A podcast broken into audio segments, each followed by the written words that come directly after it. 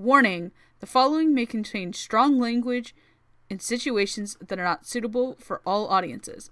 Listeners' discretion is advised. Also, spoilers for all of Makia, the place where the promised flower bloomed, and other anime series may be discussed. Please watch the film and come back if you are curious about our thoughts. And finally, the opinions expressed are that of the individual participants and not the Dub Talk podcast as a whole. You thought I'd make some serious joke about moms and stuff, but I can't. It's Makuya. It's already emotionally devastated you more than any of my shitty jokes ever could.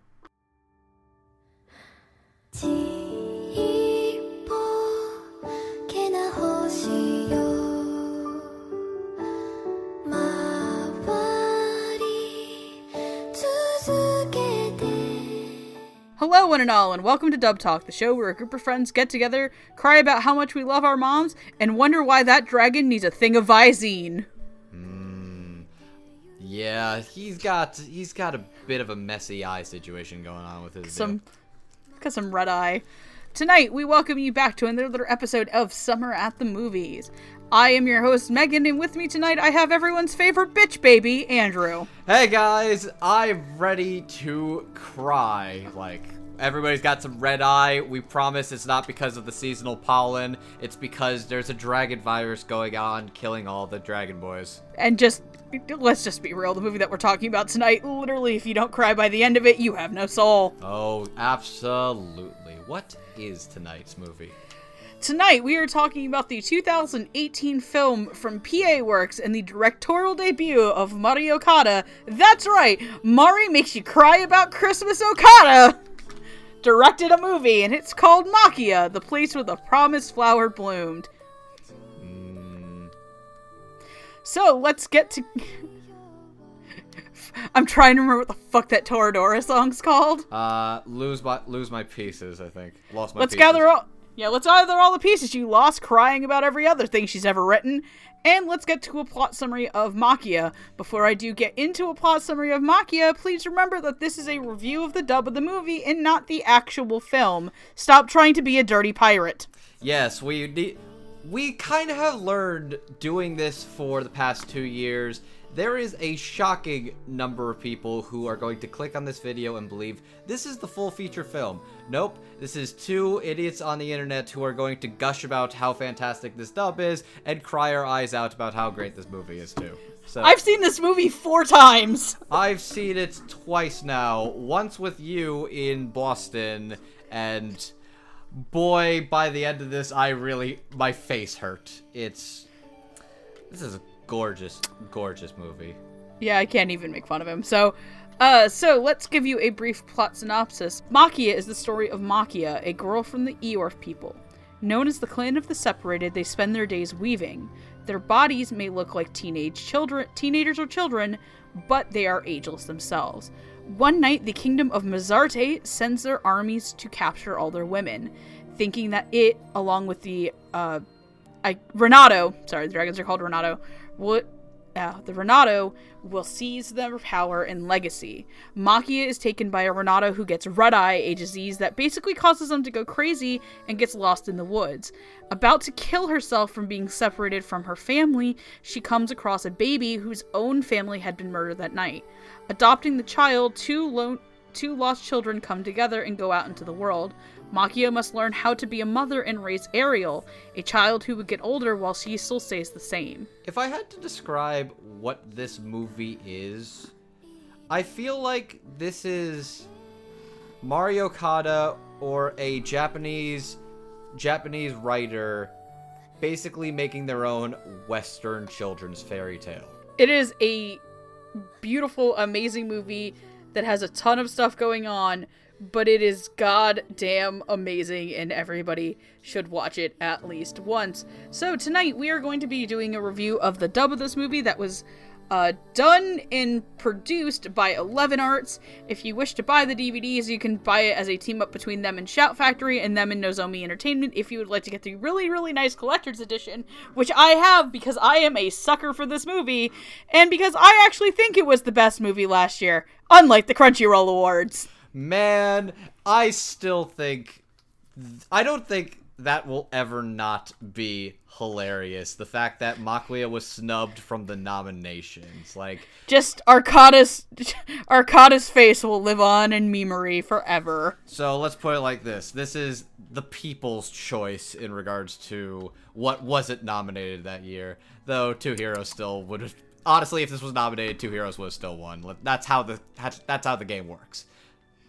So, Two Heroes wasn't even the best Bones franchise movie that came out to theaters last year. That was Dead Apple. Fight me. and that's another tangent for another Another day. day. Wink, wink. Hint, hint, wink, wink.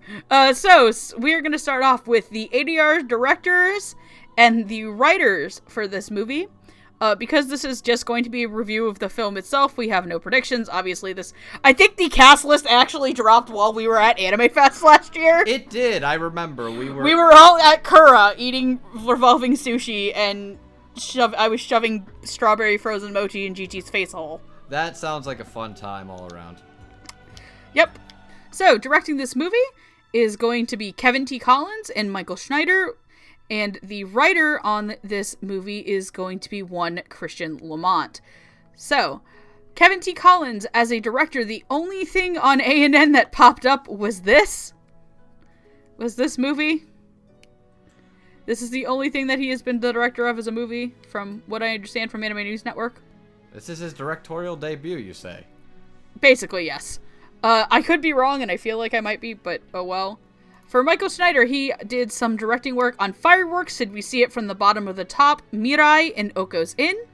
And Christian Lamont also did writing on Fireworks, Kakegurui, and Castletown Dandelion. So it's just the two of us. So I guess do you want to go first? Because you're the person who's seen. You're the person who hasn't seen this like four times. So Okay, I have seen this twice, so I do at least still have some impression of how this goes. I will say this is a very interesting cast of characters for sure. Th- This is recorded at NYAV Post. The thing that's interesting about NYAV Post is that they have two studios located, uh, one in California and the other in surprise, surprise, New York. NY being New York. Who'd have thunk it? Um, so the thing that's interesting about their particular dubs is that they have casts from all over. They have a couple of people who are located in the New York tri-state area. You've got actors that are located in the uh, California area. You even got a couple of people who will sometimes show up from Canada or Texas. They'll pop in a couple of dubs. Like I think a couple of the ensemble of this cast were some Texas people as well, though I don't think they'll come up in tonight's performance. Another thing that's of note is that they actually get child actors when it comes to their dubs, and we will be talking about actual children in this, and they sound very natural. And like they sound like children. So sometimes when they say a little bit of expository dialogue it sounds a little bit clunky but i can forgive at least like a seven year old being a little clunky in regards to delivery. It's understandable. But this is a pretty interesting ensemble of characters from all over. And there is a lot of emotion character development and growth that has to go on through a large number of years actually. I believe the course of this movie probably takes place like let's say over the course of like 30 years probably? I mean, by the end of it, it's like over the course of probably like upwards of seventy or eighty. Uh, that's by the end but i'd say the majority of this movie is like spans at least like 25 to 30 years that's Yeah, I would say I would say Ariel's like maybe just mid twenties by the end of the movie. okay she may look mid-20s she's I said Ariel, not not Makia. Oh, okay. My biggest fault is that I have to sometimes remember that Ariel is the name of her son. Ariel's the Ariel's the baby. He's a good baby boy. But there's a lot of emotional beats. You have to make it seem funny, you have to make it seem cute, heartwarming, heartbreaking, sometimes really dark, really brutal stuff. Because Mari Okada as a as a writer and creator Actually, I should also preface right now. Mari Okada is like a big part of this movie, but she's also being supported very much in part so by the director of A Lull in the Sea, which is another series that she wrote by herself. So they worked together on stuff, which was also a PA work show. So returning crew working on a original movie, which is cool time. There's a mm-hmm. okay, so I'm sort of rambling here. There's a lot of people that need to do a lot of very distinct lines, and characters also need to sound a little older or more exhausted. Like, even the characters that don't age, they sound and grow because of the things that happen to them over the years, and it sounds distinct and noticeable when the, the years change with these characters. They sound older and wiser and more tired and broken down by the world around them. Or they just grow into more like bitter people. And it all these performances, like there's one or two I think I have some issue with, but I'd say the majority of this dub cast, like the ensemble sounds pretty good. And the main characters, some of the major players in this dub, are phenomenal. I'd argue at least one or two probably giving some of the best of their whole careers. The dialogue and script of this movie is pretty natural. It's really there's a couple of cute little things in there that I'll save more for the character interactions, but I think it's a really poignant script. Nothing sounds too stilted or unnatural. It sounds very very refined, natural, emotional, and there's a couple of lines in there that kill me, that break my heart in two, and oh god, I'd say Kevin, Michael, and Christian, and everybody involved in this. This is top tier stuff, and I was very impressed by this. And I can't wait to dive more into this. This this film's going to hurt me again and again and again. And oh my god. So the first time I watched this movie was uh subtitled in the theaters and I have a kind of embarrassing story that like I got really sick in the middle of the movie. Like my stomach was just very upset. And I had tweeted out that I really liked the movie, but I was really sad that like I missed part of it because I got like a really upset stomach in the middle of it. And PA Works liked my tweet. That's still very funny when something like that happens. It's like, oh, thanks PA Works for acknowledging that I got the shits. Um, They were also acknowledging that thank you for coming out to support our movie. To see her movie. Yeah, the first time I saw this movie, like I missed like a good chunk where uh Ariel is like kind of in the angsty teen phase.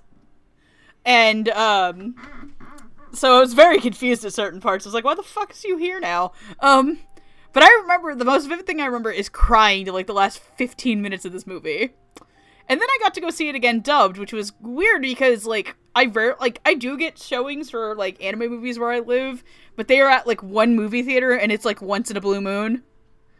Um so I I remember the first time I watched this dub, I was like, okay, this was just really okay to me. Like I wasn't super into the performances. Uh, except for except for Lelia's. Lelia's was like always the one that I found to be the best. Um so then I watched it again uh, uh, uh, when it came out on DVD because I think one of you guys had bought it at AB and or or my boyfriend brought it with uh brought it with him in his like fucking like Yu-Gi-Oh card binder of movies. He comes prepared.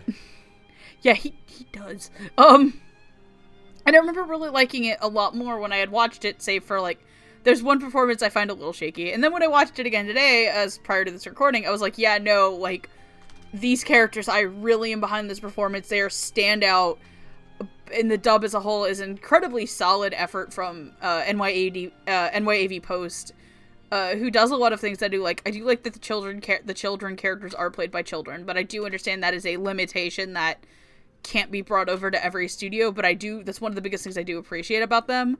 I do feel like the script doesn't deviate from the subs a lot. It is a very, to me, it feels like a very faithful adaptation that obviously does the good thing that ad- good adaptations do, which is adapt to fit the lip flaps and adapt to fit the the, uh, the English language without making it feel like it was clunky or over translated. Um, I genuinely really appreciate. The one thing I did have a bit of an issue with is that um, the first time I watched this movie, knowing who plays um, Makia, like I couldn't get another performance out of my head, only because it was both something uh, related to Mario Kart. So I was like, oh god, and that dub was something I had watched like relatively recently and had talked about relatively recently on the podcast. Uh, not because I was on that episode, but because I was on I do the dubbies every year, and that that particular show happened to be on that. Um, so overall, this is a really really good dub. This is a dub that I would be perfectly fine showing people. Uh, this is a really great dub if you're a dub watcher. This isn't like, oh my god, this is like the worst thing ever. Uh, but this is also at times a dub where I was like, I could switch over to the sub and be perfectly fine. It would just depend on what mood I am in that day. Uh, like I said, this this was a movie that came out last year. This was dubby contending eligible, and I think I was like the only person who had actually fucking seen the dub at that point. It's like they, they're eligible when they are in the theaters, though it also is dependent sometimes on which of us were able to get a screening or go to the theaters yeah, to see them. and I was the person who did, and even then, this movie wasn't really like when I came when it came to the fan vote and when it came to stuff like it wasn't the movie, the movie dub that I was gonna really push for. Like I do think like in terms of other uh, dubs that NYADV Post has done, I would say I do think a silent voice in your name were stronger fo- stronger movie dubs than than this. That's fair. Like this isn't to say this is a bad dub. No, it's like no, this one's very solid. But those two movies, and I, and it's not like you say, oh well, these are those were both like stronger material movies. No, like Makia is up there with like. There's only one other anime movie that comes ahead of Makia for me. Like it's only Millennium Actress above Makia, then it's Makia. Um, and I will say this because I know a lot of people. I, I you know what? I'm gonna save it for that character because I want to call call some shit out about things. But uh, no. So I do think that Kevin, Michael, and Christian really did a great job with what they were doing. So, are you good to move on to the first set of characters? I would love to talk about some of the characters in this series. Awesome. So we're gonna start with the village of the Eorf, kind of. There is Racine, who is the uh, elder of the village of the Eorf, and Barlow, a man who travels around, who Makia ends up learning is half Eorf.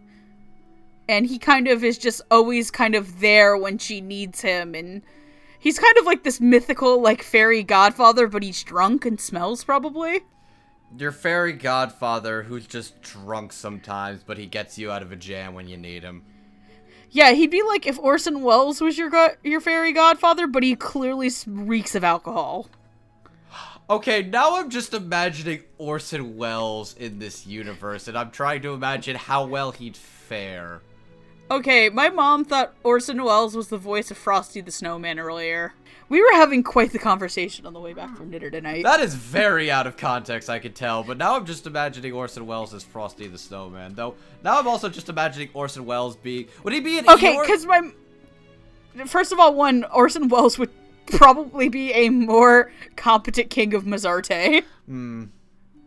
Shout out to Mike Pollock as the king of Mazarte. We're not talking about because he doesn't have enough scenes. But Mike Pollock, uh, you're the best at what you do, and thank you for being a delight.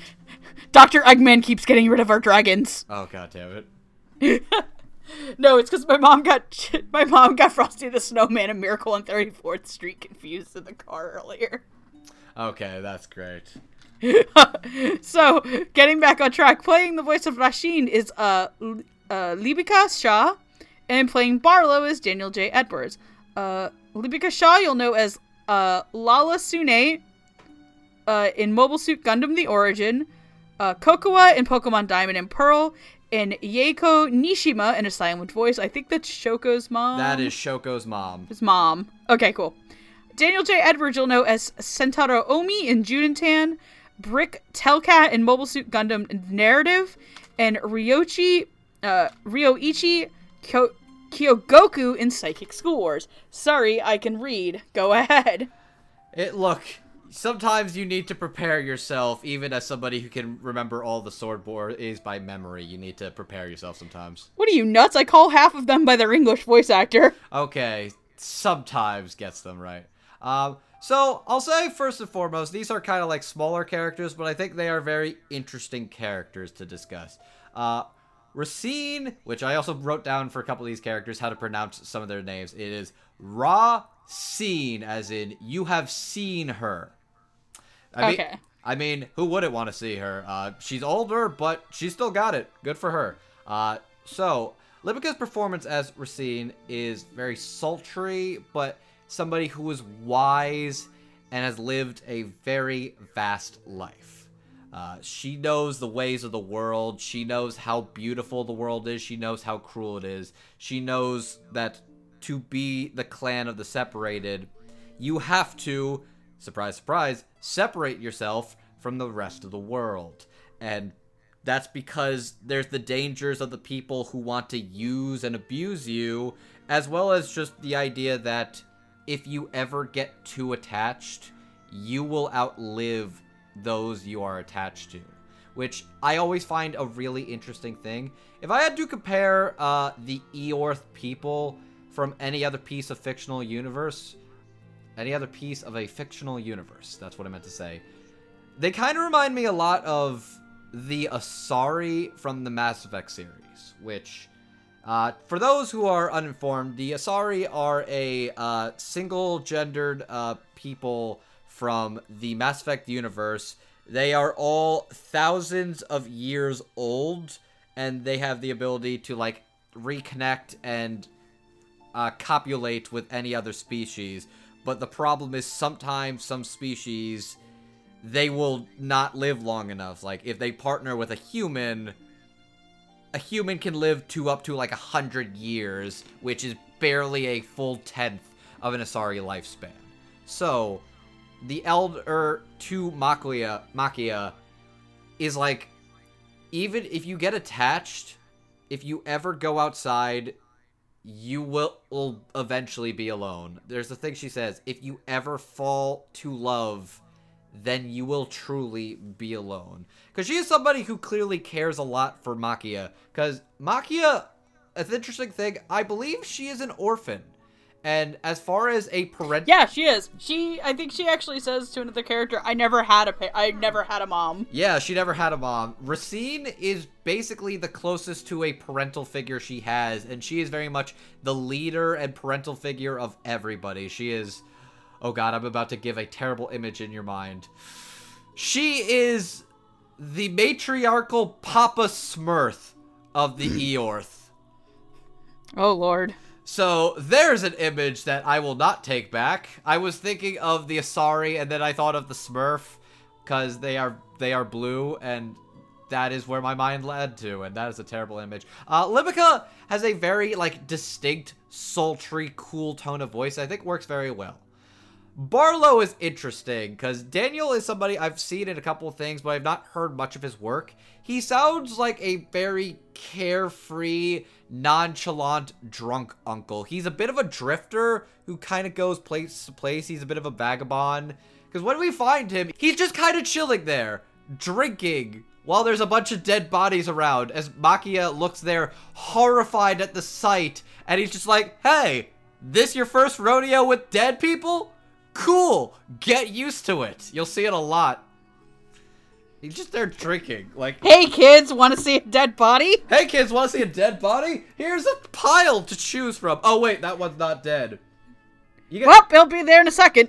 which unrelated. Unrelated. Can we talk about how how amazingly awful the sound design was of Oh yeah, we're like you just like hear her like unfurling the bones and they're breaking, and Barla's like, "Can you not?" it's like, are you gonna do this right now? Right in front of my drink? That's not cool. right in front of my salad. Right in front of my salad. The salad that I stole from them. It, it's Yeah, like that's my thing is like I'm like 100% convinced that Barlow was like raiding their camp after they were fucking killed. Which, here's the thing. He's a good dude, but he also is somebody who clearly lives off the land, and, like, what else are you gonna do? Steal from people who clearly aren't going to use their supplies? Like, they're not gonna use it. You might as well. But I just love how terrifying the sound design of breaking their fingers is to get baby Ariel out. But I think Daniel has a very distinct voice. I think he's a little stiff at times, but I think he has this level of indifference to his tone of voice, but you can tell he clearly cares and he helps Makia out a bunch, especially at the end of the movie, because they're kind of like there for each other to rebuild their home and their people. And I think he's an unsung character, but he's very interesting and he's got a cool design. I like I like the tan look with the uh with the blonde hair. I think it's a good look because that's how you tell that he is a halfling. He, which is re- like actually kind of a big thing that he is a halfling because that's kind of plot relevant later. So, uh, for I, I'm really sorry if I am mispronouncing your name, ma'am. Uh, for Miss, I'm just gonna go call Mrs. Shah, Miss Shah or Mrs. Shah. Um, I, I very much remember her as Shoko's mom because she delivers the greatest slap in anime history. Oh boy, does she! I don't condone violence towards children by adults, but sometimes violence is necessary. And that bitch deserved it. Fuck you, fuck you, girl. Well, I don't even remember that chick's name, and I own that damn movie. I really need to buy the manga for the silent voice. But she really does that stoic, kind of isolated cut off. Because even she herself seems very, like, distant with Makia, as when Maki is like that small time we see her with the Eorf. Like just remember like though there's this one like line that she delivers, it's like, I'm alone. I'm not any and she's like, bitch, I'm right here. kind of in her tone of voice, like, really? Really, Makia? Right in front of my right in front of my cloth? And just her and just her standing up to um Ezor, who we'll we'll talk about a little bit later in the village before we never see her again.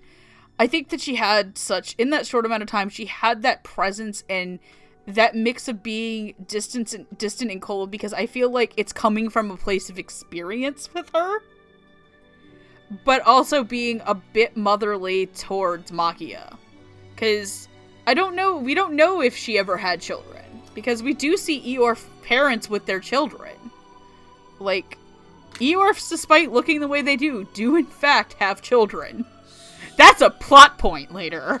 Um, Actually, we'll get to that. theory crafting. Uh, let's pull up a anime theory for a second.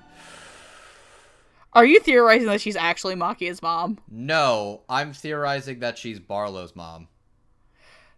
That I always, I kind of got that thing too because she said Bar Barlow had said that she is the one that kind of ran him out of town. Hmm. Um, speaking of Barlow, Daniel J. Edwards does a really good job. He doesn't sound, he doesn't sound like he really ages, which is good because Barlow doesn't age. Barlow looks, Barlow's half Eorf, and he looks more Eorf than human. Um, I think he does a really good job with uh, making the exposition that he, because let's face it, Barlow does a lot of exposition dumping.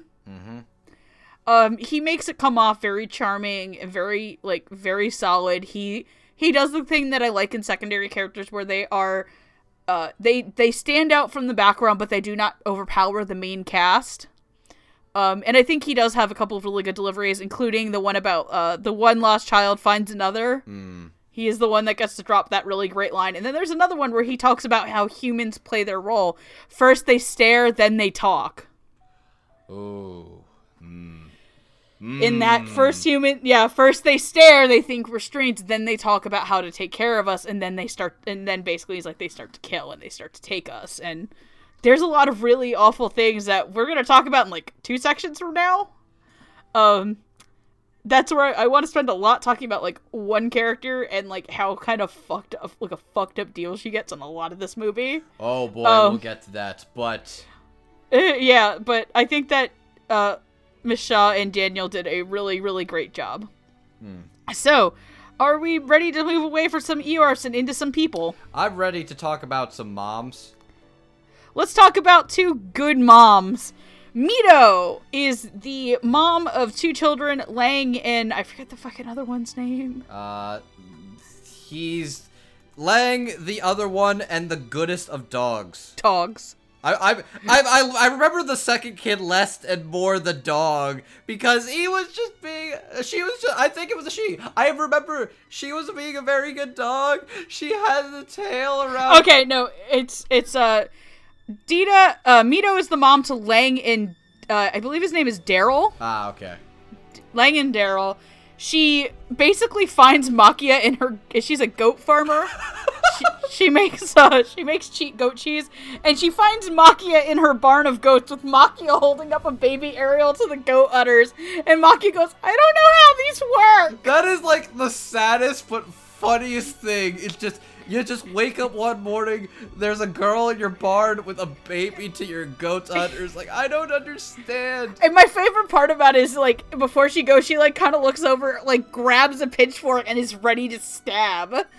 And like Maki is crying, and baby Ariel is just smacking the udders. It just keeps smacking, and and because Ariel's an actual literal baby child. the actual literalist baby child, and uh, Mito's just like, well, I guess this might as well be my Monday morning. It's like, welp, welp, here we are.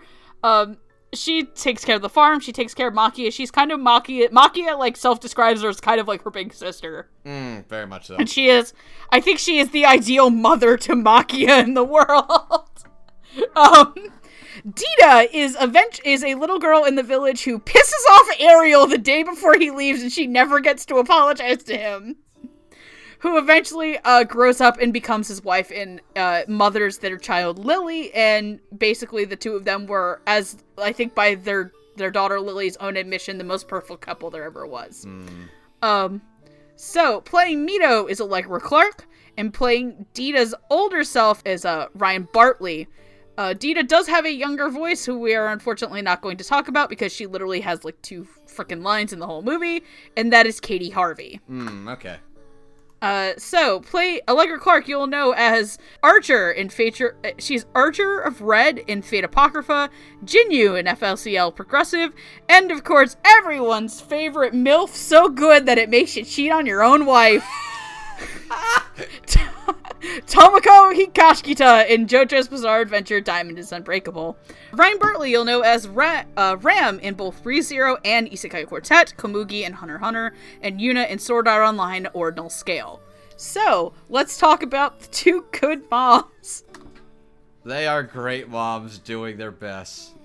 There's two def- different approaches to uh, moms that I think the thing that's really interesting about Mito that I think what's really integral to Mito that's really important to Makuya she is a widow and single mom of two kids and living as a uh, farmhand. Like she is she is by herself because her husband, as she mentions, uh, she was killed. was killed by a Renato with red eye. She was killed by a Renato with red eye, which I don't know if that implies that he was a soldier or if he was just walking home to get some cigarettes one day and then just got hit in a freak Renato accident. Would cigarettes exist in this world or would they be pipes? I think Sig. What was I watching where somebody was? Oh wait, no, that was Black Clover, not this. Okay, Um, yeah, the Black Clover is a very. I was like, there's cig- I was like, there's cigarettes. I was like, wait, that's Yami, not anybody in this fucking movie. I'm just thinking, no, nobody smokes in this movie. They definitely drink, though. We'll get to that one later. But Oh, yeah. Mito is Mito and Allegra is great because Allegra has this very authoritative voice to her tone. She sounds wise, she sounds stern. She is tough and stern and ready to throw down because she is tough and is willing to survive in this world. And by survive in this world, as in survive as a mom who is taking care of two kids by herself. She's gotten tough and stern, but she is sweet and caring. She gives a little tough love to her kids sometimes, but she is somebody who is basically willing to give a complete stranger with nothing, not even a name for a child she picked off off the street, and she's willing to give her a chance, give her a place in her home, help her out, give her a place, like gives her a job basically as a seamstress, because a big thing about uh, the Iorph is they weave cloth, the Hibiol, which is a representation of who they are and a part of their life, their life story. yeah, and Hibiol Hibiol as a thing can contain messages. Like that is how the Iorph speak to each other. Like that is an integral way that they do communicate with each other, which is, by the way, a really cool world building thing. Oh yeah, that's really neat, and I actually like the way they implement that sometimes. Um, but Mito, like Allegra's got this tough tone of voice about her, and but she's very cool. Like she is a badass, and she cares for her kids. But it's also just a lot of fun watching her interact with uh, Makia and her kid. And I love when she gives her telling her about how do you survive this world? How do you do this? And it's like, what is it about being a mom? Well, it's all about guts. And she just slaps, she just slaps her belly. It's like, that's what it is. It's all the guts. And that is something that Makia takes to heart and mimics when she's living by herself and she moves away from Mito and the kids. And that, because that really sticks with her, this stern mother figure. And Allegra is fantastic as Mito. And uh, Dita, uh, Ryan Bartley has a very, uh, she sounds cute, but a little bit spunky, but you can definitely tell she is like a younger mother who is very much in love with the man, her childhood. By the way, you know how many anime where the childhood friend gets nothing or gets screwed over? Congratulations to Dita being a childhood friend. That gets lucky. Good on you, Dita. Good on you, girl. Um, but Riot is spunky, she's cute, but she sounds very soft-spoken. And also, credit to her, she has to act out birth. She has to Yeah, she gets to do the mom equivalency of going Super Saiyan.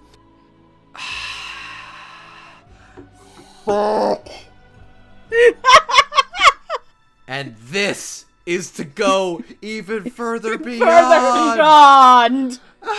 Ah! It's a girl. But Aw man, Toriyama can't use that.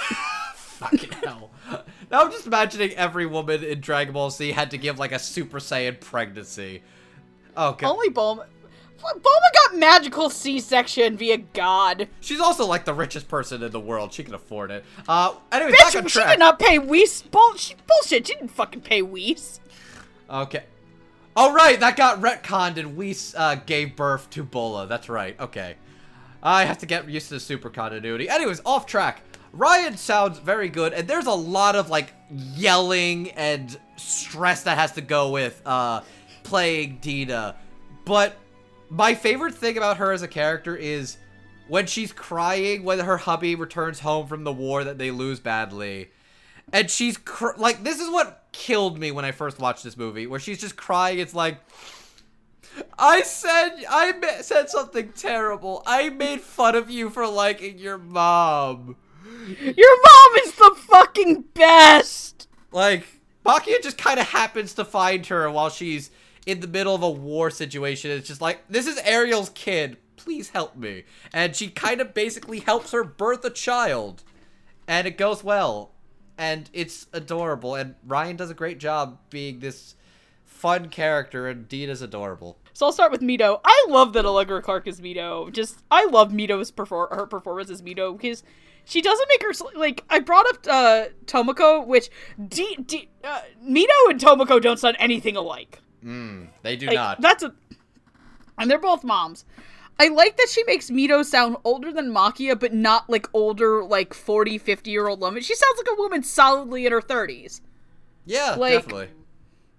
I love that she the the whole like it's about guts thing and just Mito is like the actual coolest. Oh, absolutely. I I would watch an entire movie just about Mito doing shit. Like she is she is the single mom in a fantasy world surviving and doing her best and actually one thing I forgot to mention. She delivers the hard lessons. Like is everybody going to die? To die?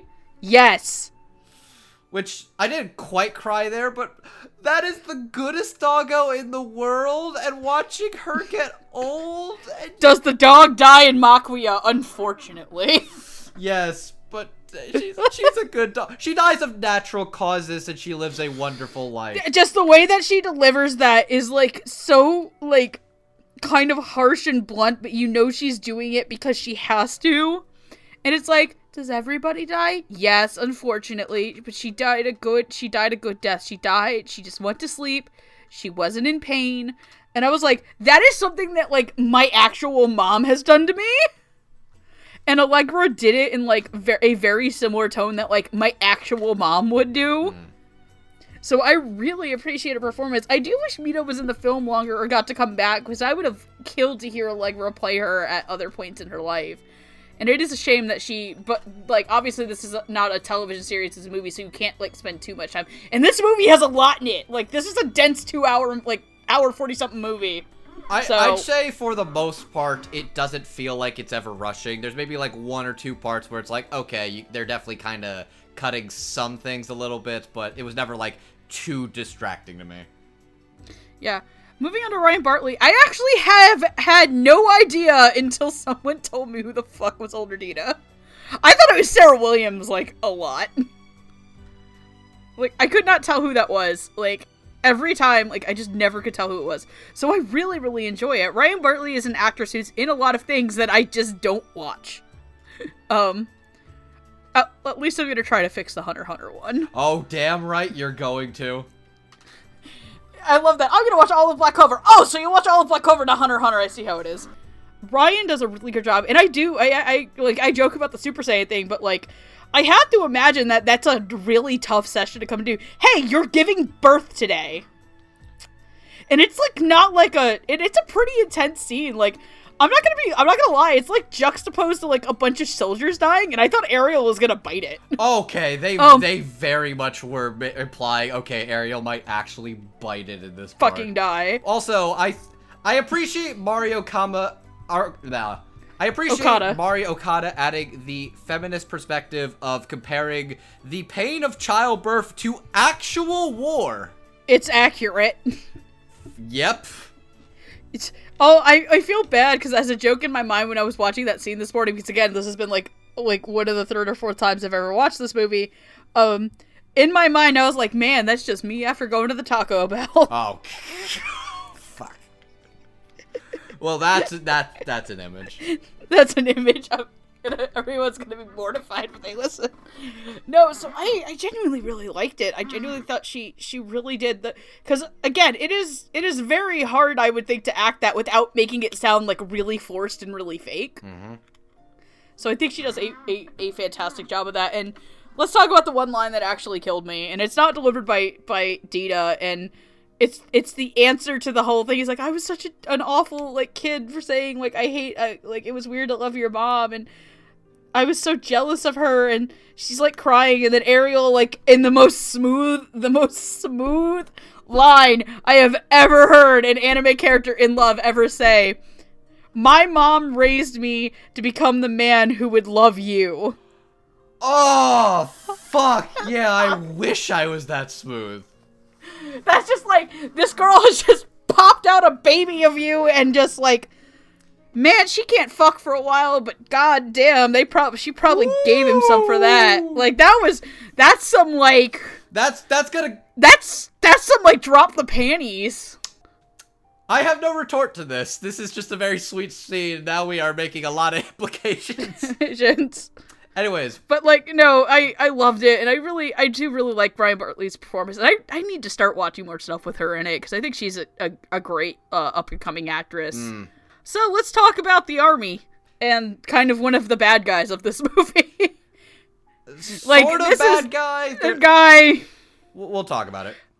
I mean, I would say the kingdom of Mazarte in general, and the king and the prince. Um, uh, let me get the prince's fucking Hazel. His name's Hazel. Hazel. Yeah, they're kind of officially, I would say, the bad guys, but I would say Ezor is kind of the um, the face to more of their badness. Uh, so, and Lang is Mito's older child who eventually finds Makia again. Uh, when she's she and Ariel are older, and he is also uh, actively fallen in love with Makia. That's gotta mess you up as a kid, being like, this girl who's been living in your house is like the same age as you, and then when you grow up big and strong and cool, and you find out that your childhood crush literally has not aged a day, that's gotta do things to you, man. Yeah, he actively does ask her ask her out at one point. He offers to he's like, "Yeah, no, I don't care that you are an immortal creature, an immortal being. Like I'm willing to to to to have a life with you." Which, by the way, A plus for him for taking rejection like a champ. That's never easy. Yeah, I, I wanted to talk about that. I want to talk about the way that that line's delivered. Um so, but yes, he does take rejection like a champ. Poor motherfucker. well, he tried. Yeah, that's that's a moment where you're just like, well, you You see what I you see what I did there, right? Yep. Thank you. Gold Gold star for effort, Hey. Lang. So playing the older version of Lang is our what our assistant director Michael Schneider. Playing the younger version of Lang is Spencer Rosen. Uh, and playing Ezor is Mark Thompson. Michael Schneider has done background performances for Liz and the Bluebird, Napping Princess, and Lu Over the Wall. Spencer Rosen was Kazuki uh, Kazuki Shimada in Your Name. Uh, he was also in Fireworks and Miss Hozuki. Mark Thompson, you'll know as Mr. Han, uh, Mr. Honda in Seven of Seven, Drawa in Freedom, and this one is going to make a lot of people very, very, very happy. Slash, make Andrew laugh his goddamn ass off. Hmm? He was a at one point he was partially the voice of Chaz Princeton in Yu-Gi-Oh GX. No fucking way. He was also Duke Devlin. No fucking. I actually didn't know that. What the fuck? He's the Chaz and the Duke. He's bringing sexy back. Oh. Okay, you just. I'm so glad I didn't know. I did not know that. You just blew my fucking mind. You okay, buddy? I will be in a second, but I need a second to process. Okay, I'm You good. I'm me to- ready to go. All right, go ahead. Okay, so first I'll start off with Ezor and getting off the fact that that is in fact uh Duke The and Chaz. Chaz. Chaz it up. Oh god, all the times hearing him say Chaz it up, especially listening to uh Martin's reviews of going through Yu-Gi-Oh! GX lately. It's been very fun seeing Chaz do his thing. Um Hey, Lelia, Chaz it up. Okay, so M- Ezor's interesting, and Mark Thompson plays him with as a very how do I describe it? He is loyal to the crown very vividly. This is his life. This is his calling. He is a commander that grows through the ranks. He is one of the fir- he is one of the ones that basically leads what is essentially No, he does. Isn't one of the ones who is. It. He is the leader of. He that. is the leader of. Look, we're not going to sugarcoat it. That was a genocide. Yeah, he kind of leads the genocide of The Iorph. Orf. And that's kind of messed up and crazy. And then he is somebody who follows his duty for the king and the kingdom, even if he himself is kind of not as cool with the treatment that. How do I describe it? When the king and the prince, aka the person who made uh Lelia his wife and bearer of their heir. They don't even see her as his wife. They see her as a monster or that thing. They they used her, abused her and tossed her away to basically be a bird in a cage. He is the only one who is even attempts to really interact with her or actually something I noticed He's one of the few people that actually calls her Princess Lelia. Yeah, he. I want. I want to say over the course of the movie, Ezor is somebody who becomes, I think, more disenchanted with what the kingdom is doing and realizes what he's done is absolutely fucked. Like, it's not something that's given a lot of attention to, but you can very much tell, like, the fact that even in the end, he still, like, showed kindness and care to Lelia. Yeah, like he um obviously there's a spoiler review. He is the one that saves Lelia from her death by the hands of somebody that she was once in love with. Hmm. Like he is the one who takes that character out and he actually in the end gets punished. He gets captured by the enemy. He is one of the people who got arrested. Yeah, because the kingdom that did all of this, Mazarte falls. Mazarte falls. That is how the movie ends, is the fall of this kingdom. This kingdom that basically really- destroyed this culture, and at the end of the movie, not only do they fall, the Iorph are rebuilt, and that's really interesting. But Mark has a very yeah, I really want to talk about that with like specifically Lelia. Oh yeah, we we will have words, but I will go through this quickly. Uh, d- uh, he is official. He is stern, but you can also tell when he sounds younger and a bit older because he ages. Like I, I think I like about certain characters, they age up pretty reasonably, and they don't they don't look very drastic. He ages up to being a young commander, so like a more senile official to the head of the knights, basically. Mm-hmm. And you see it in his face, and you hear it a little bit in his tone of voice, and I think that's really interesting. As for Lang, Lang is a very good boy. He is a very good boy. He does he is older. He's a little bit buffer. He kind of seems like a bit of a cool dude who's a bit laid back. He's a bit reserved. I think he takes rejection of his childhood crush extremely well and he's a goddamn champ. I don't typically like comparing uh, certain actors or voices to other actors, but there's something about the way when he's a little softer spoken and he's talking to Makuya in a more serious way about how to approach things or to warn her. He kind of sounds like a softer spoken Sonny Strait in certain parts of this movie. Oh wow. Yeah, it, it sounds very similar to Sonny Strait to me as a comparison of a tone of voice because I didn't really have a reference to any other things he's done. I also think he has a really good scene when he's calling out Ariel eh, when he's like he kind of wants to get away or he wants to get away. He's like, "This is what you're going to give her. This is what you're treating her as somebody who's given everything for you. This is how you choose." to Oh, repay her." yeah. he gets angry because he's like, "She has given everything for you, and what the fuck are you doing in return?" And that's when he lays it all out and he helps him out, which yeah, that's a he's a really interesting character and he's somebody who is kind to Ariel and a friend to to Makia. And I think Michael, I'm not very familiar with his voice, but I think he does a really good job fitting into the role of Lang and I really did enjoy his performance.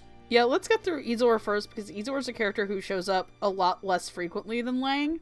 Um, I think I am very much not like literally. Okay, look, it has been like a decade since I've watched Yu-Gi-Oh in English. Like, I've purged my timely memories of Yu-Gi-Oh. Like, I I don't remember that part of my life for various reasons. So I am not super super familiar with Mark Thompson as an adult. If you would Child me would it- uh, Child me probably would have remembered, but adult Megan doesn't fucking remember anything. Adult Megan purged her middle school years. If you're curious Um, of some of our other thoughts on Yu-Gi-Oh and what we think of the cast, stay tuned later this summer at the movies. Yeah, or I don't know when the fuck this is coming out. Uh, before that, okay, cool.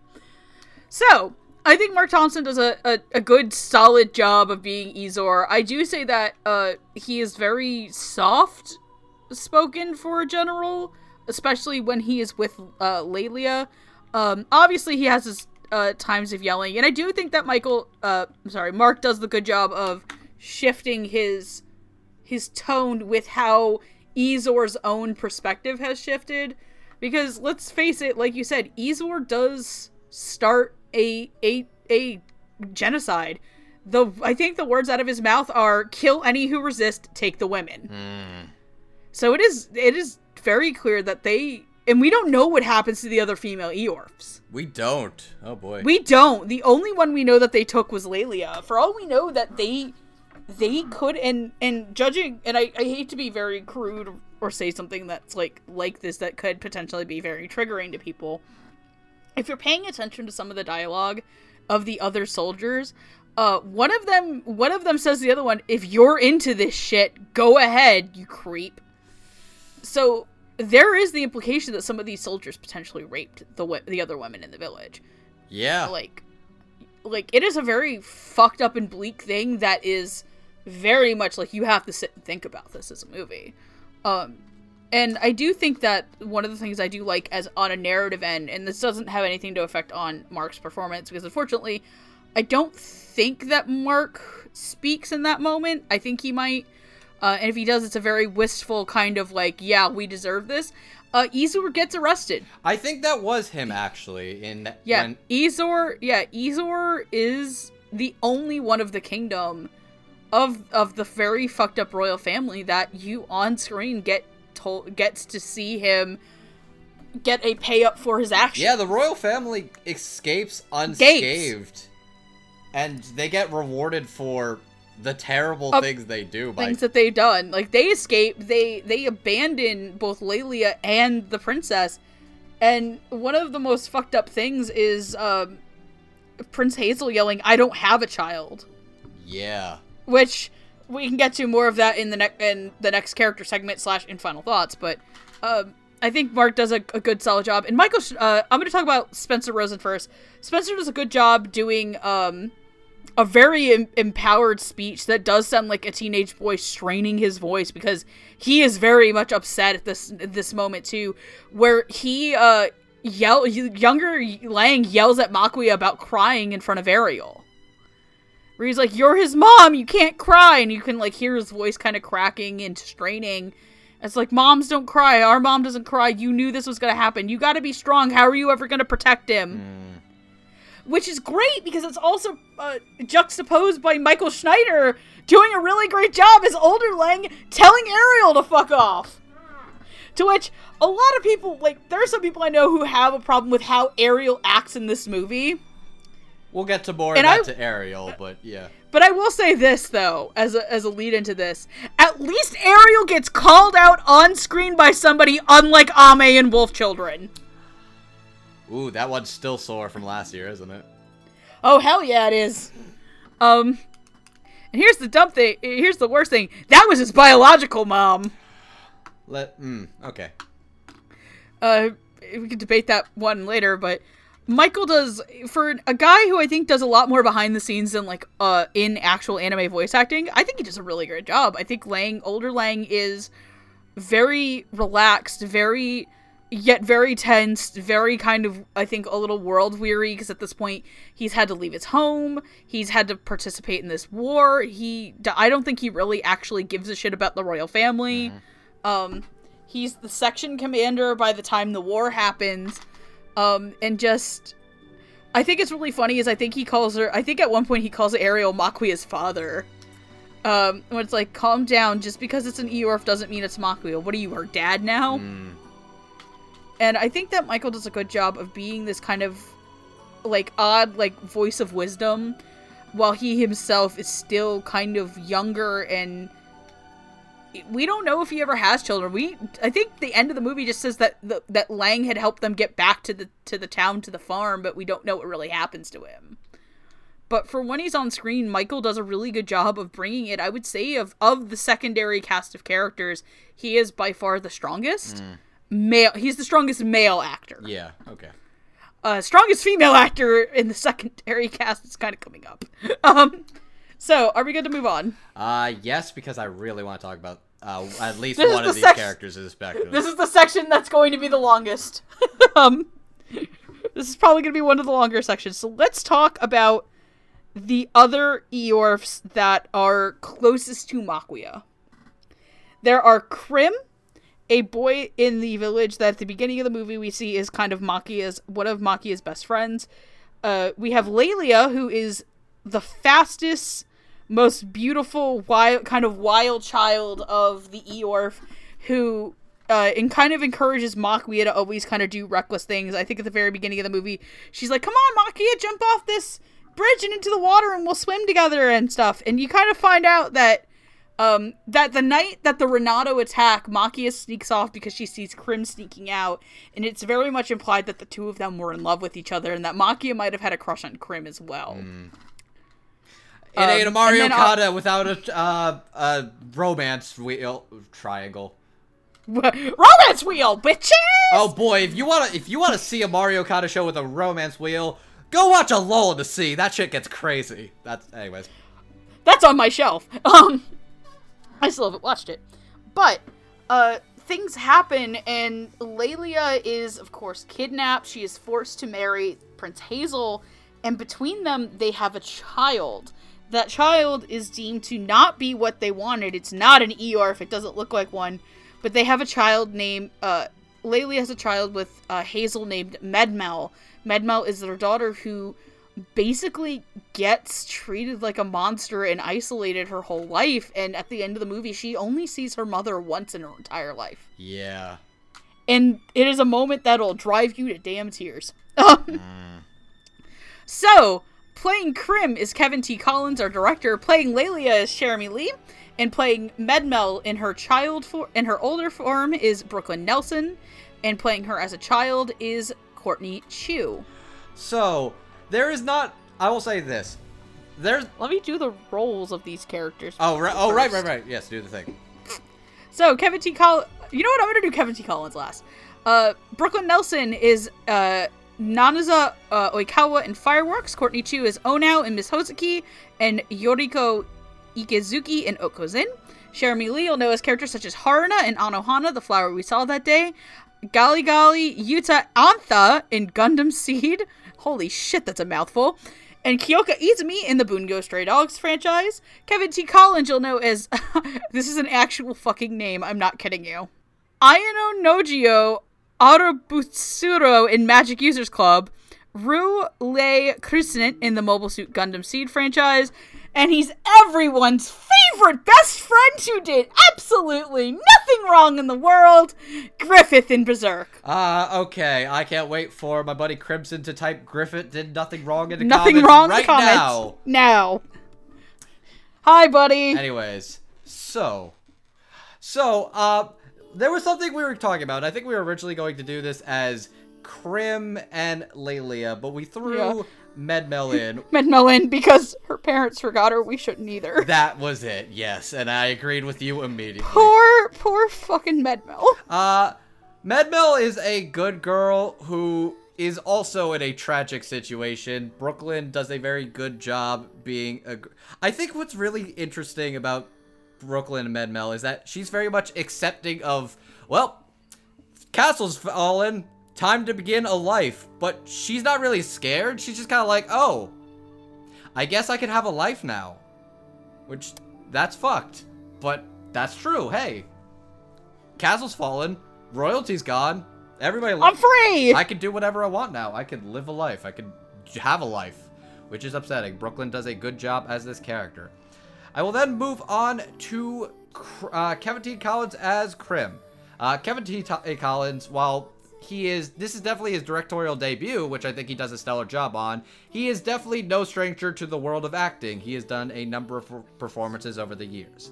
I think Krim, for the most part, Kevin sounds pretty decent, though I think there's at times where he sounds a little bit stiff.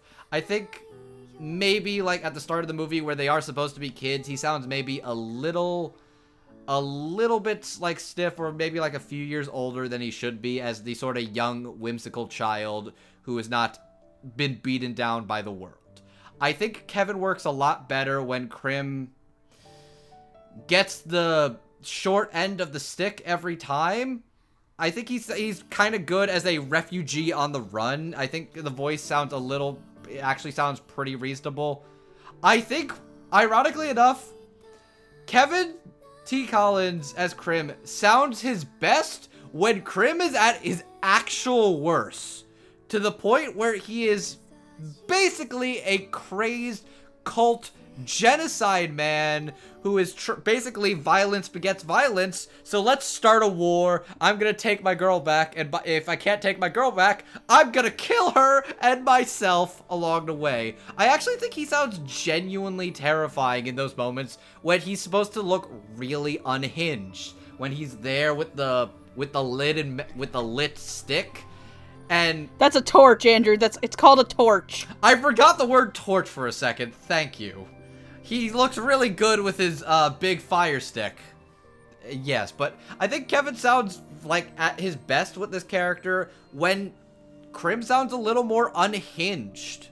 But I think when he's supposed to be like a sort of happier younger boy, I think that's when it sounds a little bit stiff for me. But I think he does a good job for the most part. Now, let's talk Cherami as Lelia. So, Megan, about how long has the Dub Talk podcast been active, so to speak? Like four years. Four years or so. And in those four years, I could say that Cherami Leigh is anything but a stranger to our show. Mm-hmm. She has definitely come up on multiple episodes for multiple different types of roles. Cherami Leigh as Lelia in a two hour feature film actually might be some of the best I have ever heard from Cherami Leigh as an actress.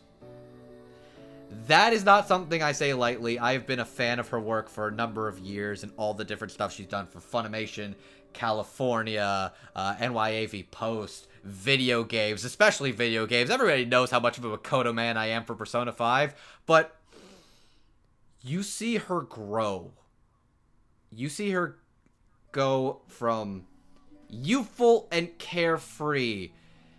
She is happy, she is bouncy, she is basically she is a dog without le- she is a dog chasing cars. That is what she is.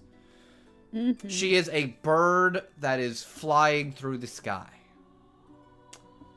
Lelia as a character is essentially a take on the bird in a cage princess.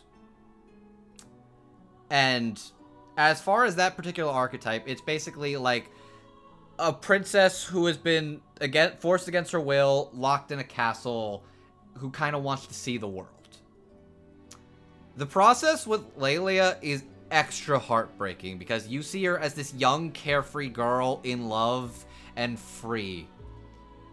And you see her chained in a wor- in a castle that does not love her, that does not respect her, that does not acknowledge her.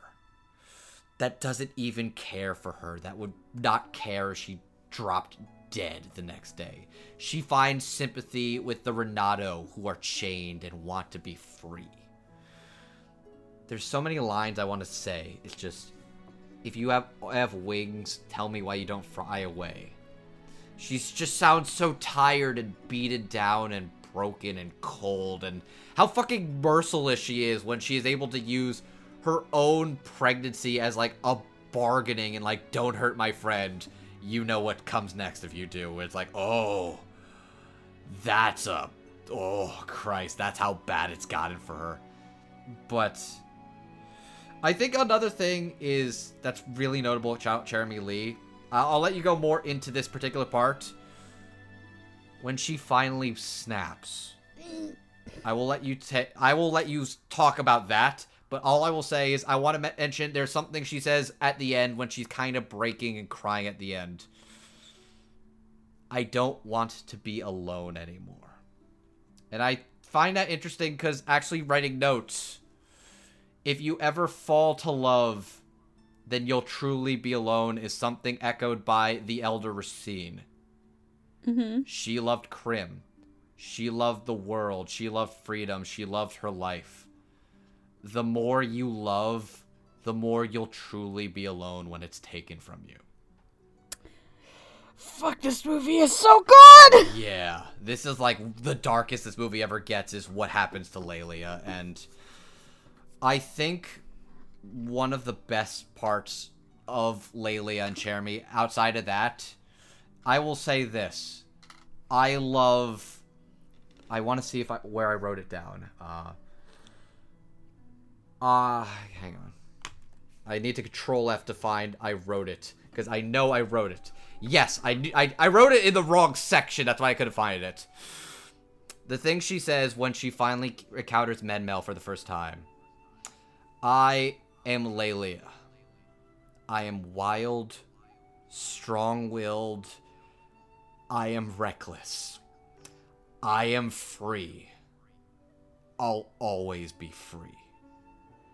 And that is something she says proudly after she has spent years locked away, suffering in silence, unable to see her child, unable to see the world and the people she loved around her, fearing the people she loved were dead and had forgotten her. Somebody who had lost everything, and at the end of this movie, she takes that one leap of faith and she escapes and she is free. And after all the hardships, all the pain, by the end of this, she flies free once more.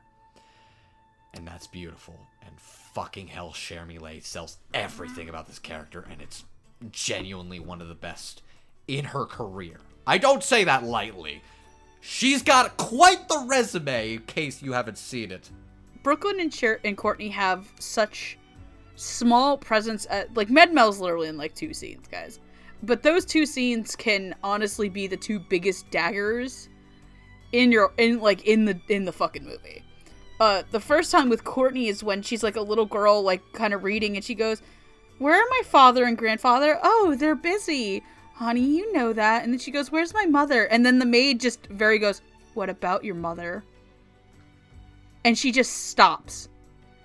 And like this girl has to be like five or six.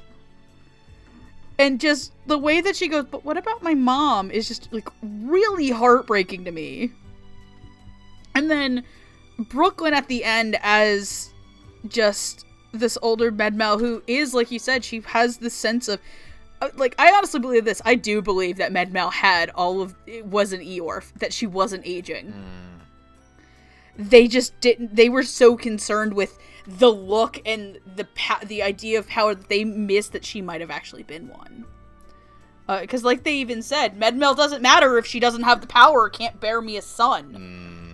Like if Medmel, they were like, yeah, Medmel is basically gonna be a cow. Is basically gonna be a breeding cow.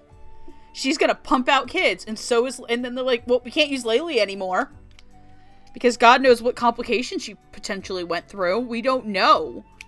Um, Kevin T. Collins is Krim. Um, he was always the performance I I wasn't super sold on in the dub. Um, no offense to Kevin T. Collins, who is obviously a talented actor. I think for a lot of people, he is the definition of Griffith from Berserk.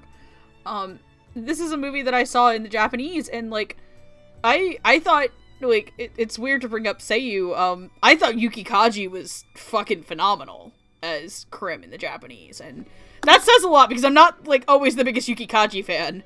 They Um, put they use him a lot. They don't always use him well. Well, like it's he's in every it's it's like the he's in everything thing. So kids, when you say oh dubs use the same seven actors, just go look at Yuki Kaji's resume.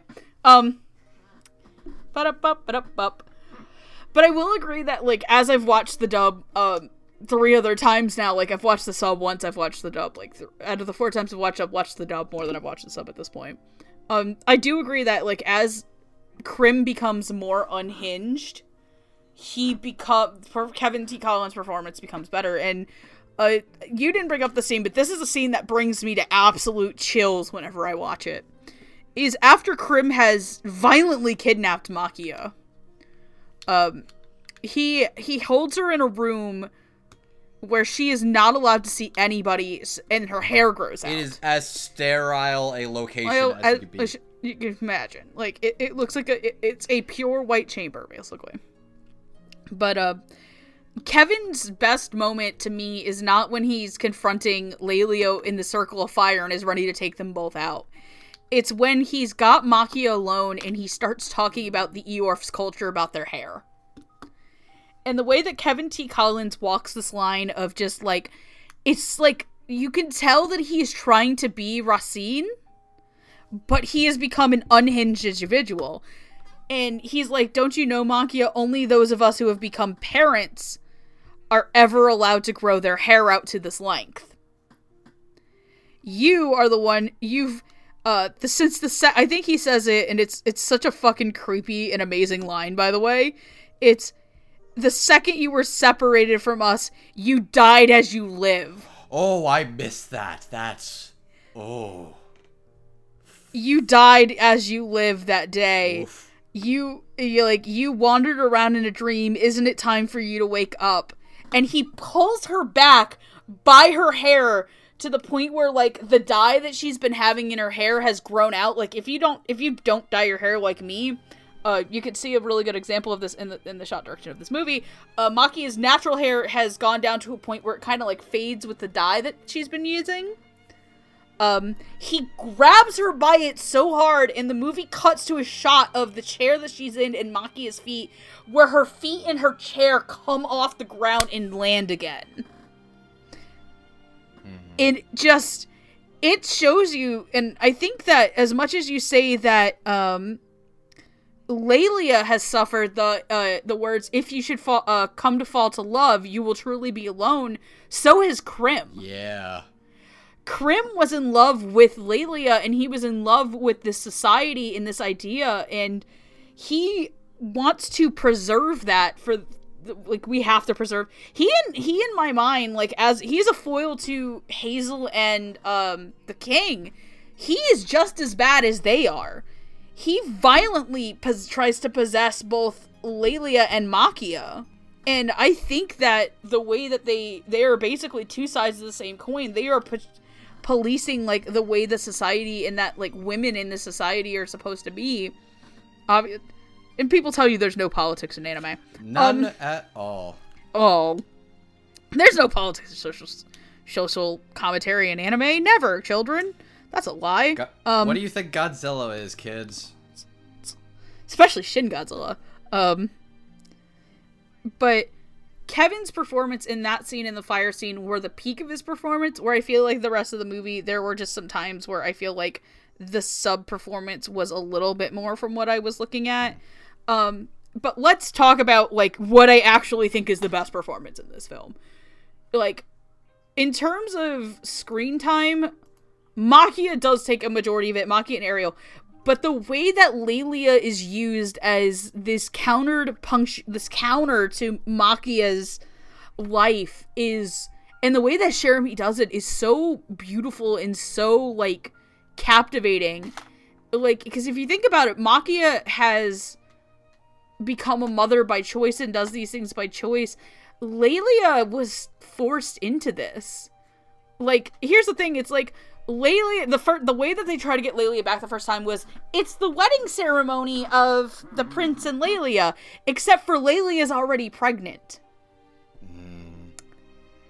Like, let's not beat around the bush. They raped Lelia, probably a lot. Yep. She she and then they take her child from her violently from what I, I think they the movie kind of does and I think to me like the two really standout scenes besides the ending one which I think I'm not to try to expand on other, and any other thing than that um is that moment where she she she she talks to Makia and she goes, Makia, what are you doing here? What are we going? And, and Makia says, Come on, Lelia, you have wings. You can fly. You can get out. You can fly over these walls. And Lelia steps out of the light and back into the shadows and goes, I can't do this. And Maki is like, Why? And then she just puts her hand where her belly would grow. And it's wordlessly done that she is pregnant with with a child of this nation. And then that when Isildur comes, she is like, if you even take one step towards me, and you can kind of start to see the break coming to Lelia, I will stab this through me, kill this child, and myself. Yeah. I will commit suicide and feticide.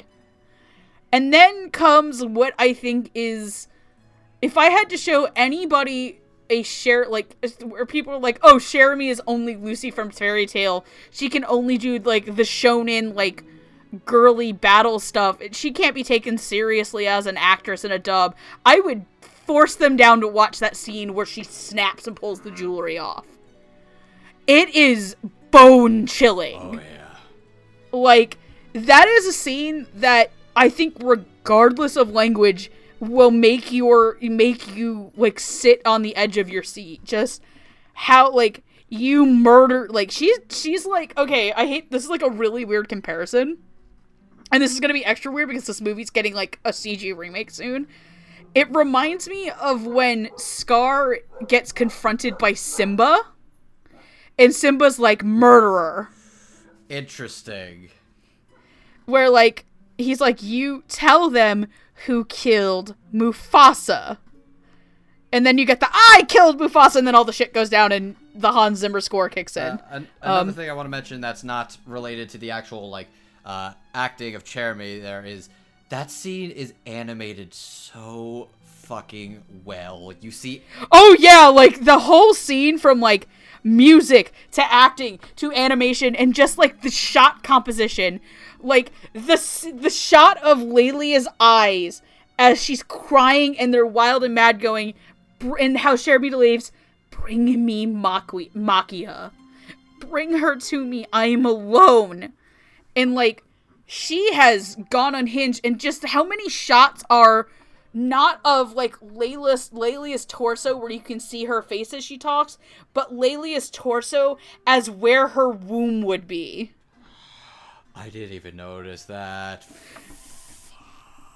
Wow, okay. I I am a film. I am a film studies major. This movie is like something I'd write a thesis on. Oh, this oh, there's Oh. plenty to write about, but There's so much to talk about. Like, this is probably going to be a really long summer at the movies episode, but guys, there's a lot to go over. This is a very dense movie, especially like when you have to talk about stuff like shot composition and like body posturing and shots, because it really does. You don't. A lot of people don't think like, why would this have anything to do with like a performance? No, because those are mood setters. Those are things that inform you visually with what's supposed to match up out of you audioly. Could you imagine having all those tense shots and be like, bring me Makia. Or like she was depressed. No, it's not that she's depressed. It's that she's she's unhinged. She is snapped. She is going over the fact that not only did uh not only is this the scene where you learn that the other Iorphs that were with Krim were brutally murdered in front of her.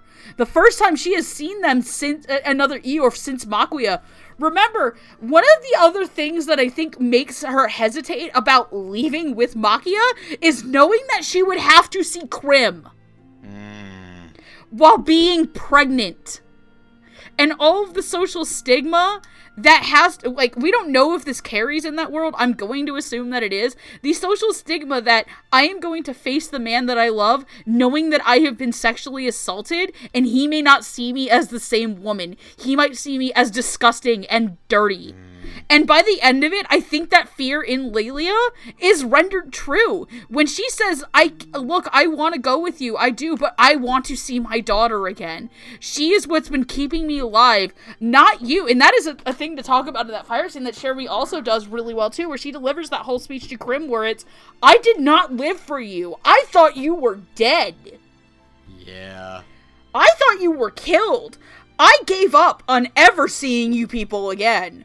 I lived for the chance to be with my child again. And his response is, well, fuck you, you're dying. He's like, he basically treats her like he has treated Makia, that the world outside has tainted them, has dirtied them. He has fallen to love. He fell to the love that he had of Lelia in like a kind of creep, like you said, creepy cultist thing about the purity of his race. This is a good fucking movie, guys. fucking movie.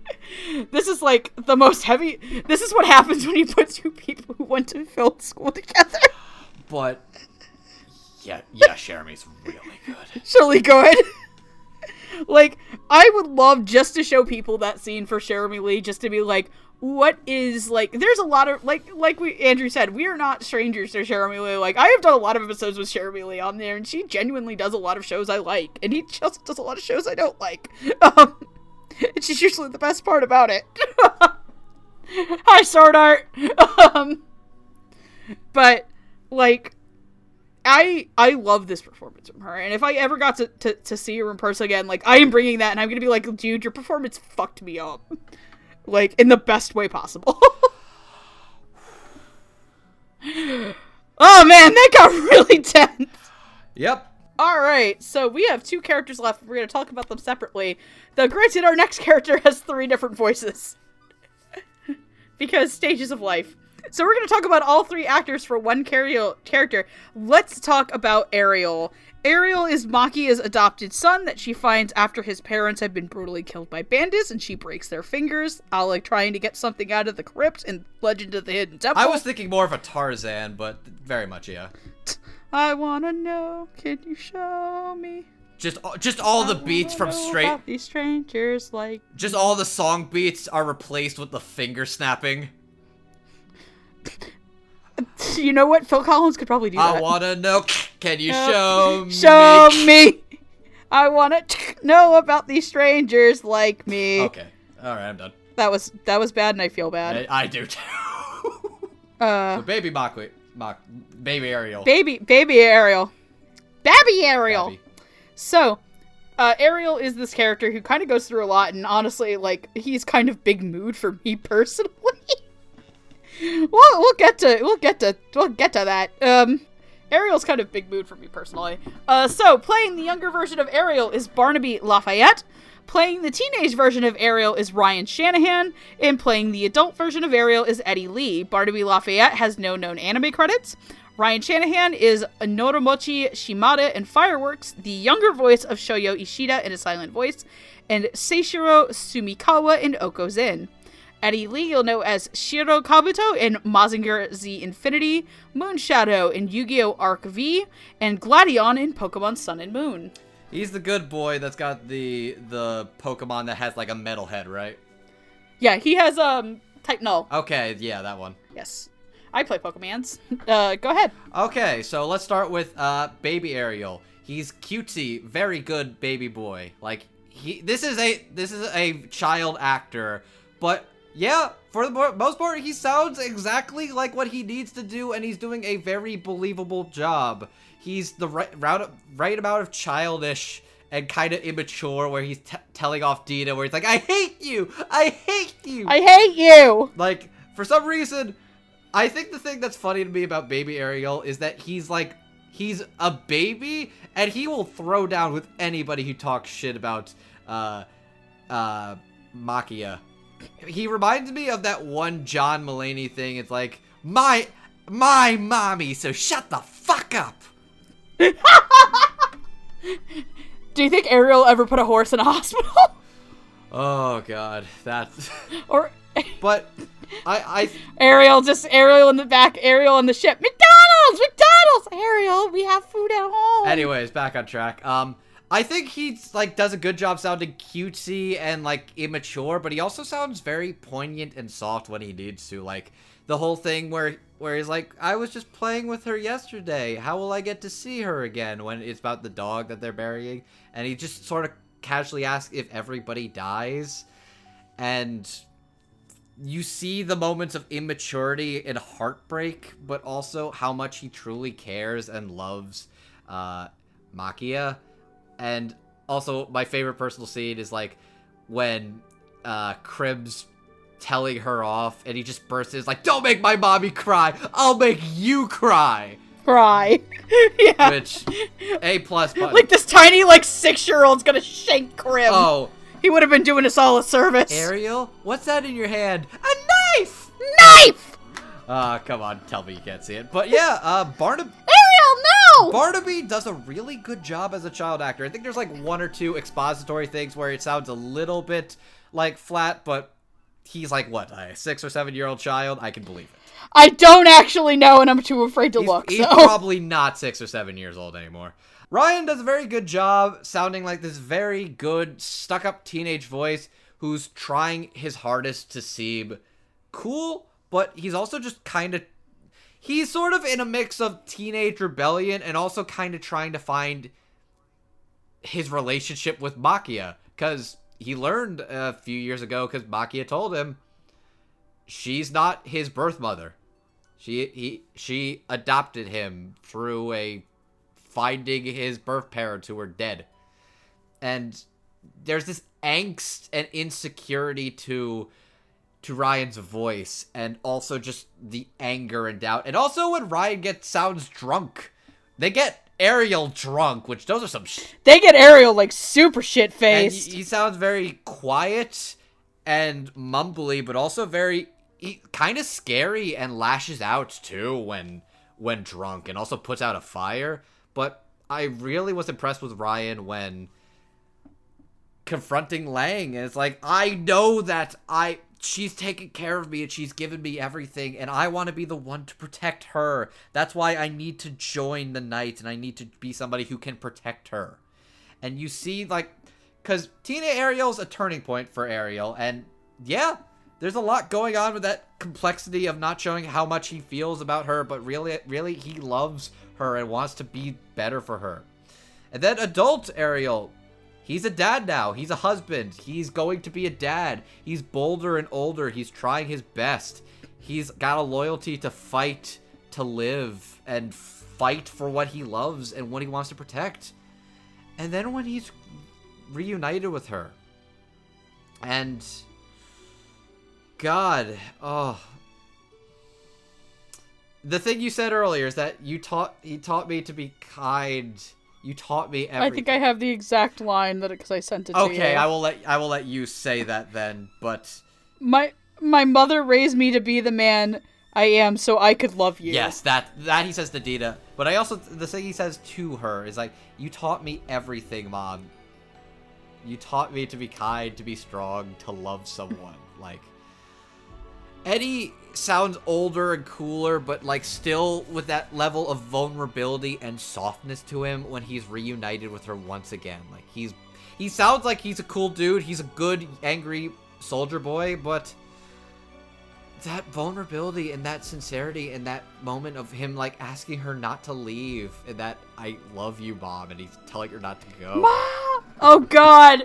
The music and the animation on that where she she's like walking across the water like kind Oh, of like a goddess sh- and he's just like crawling cuz his leg's been stabbed. Oh, that's that's so beautiful and oh man, Eddie, Ryan, Barnaby, all three facets of Ariel as a character, they nailed it.